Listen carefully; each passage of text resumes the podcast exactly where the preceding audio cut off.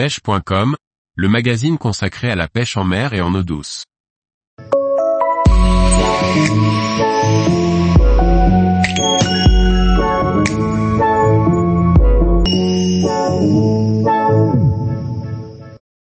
Quel modèle d'épuisette choisir pour la pêche de la truite?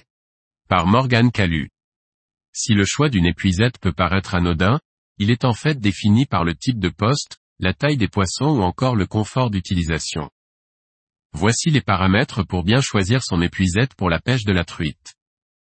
Il existe des épuisettes pour tous les goûts et tous les budgets.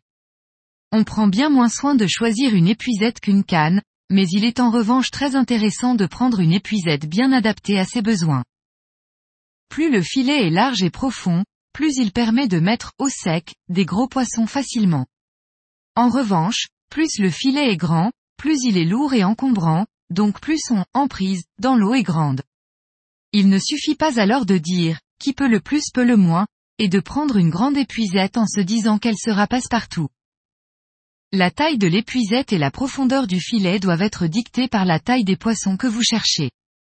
Sur de petits milieux, inutile de vous encombrer avec une grande épuisette peu maniable. En lac ou dans les courants puissants, il est en revanche tout indiqué d'avoir recours à un large filet pour pouvoir épuiser un gros poisson efficacement. Il existe des manches de toute taille pour les épuisettes à truite. On connaît la traditionnelle épuisette raquette qui tient ce nom du fait qu'elle soit de la même forme qu'une raquette de tennis. Elle est peu encombrante, solide et robuste et se dégaine rapidement. On peut la rimer sur soi lorsque l'on pêche en torrent ou en wading au milieu d'un cours d'eau. En lac de montagne ou de barrage, j'utilise très souvent des très longs manches en carbone, jusqu'à 2,60 m de long. Cela me permet d'atteindre des poissons bien en contrebas de mon poste de pêche ou d'aller chercher les poissons plus loin quand la berge est scabreuse ou encombrée de végétation. Là encore, il existe un choix important. Les mailles fines sont parfaites pour les petits poissons ou en lac. En rivière, les petites mailles serrées offrent beaucoup de prise d'eau et la manipulation peut se révéler lourde, surtout si ce n'est pas une épuisette raquette.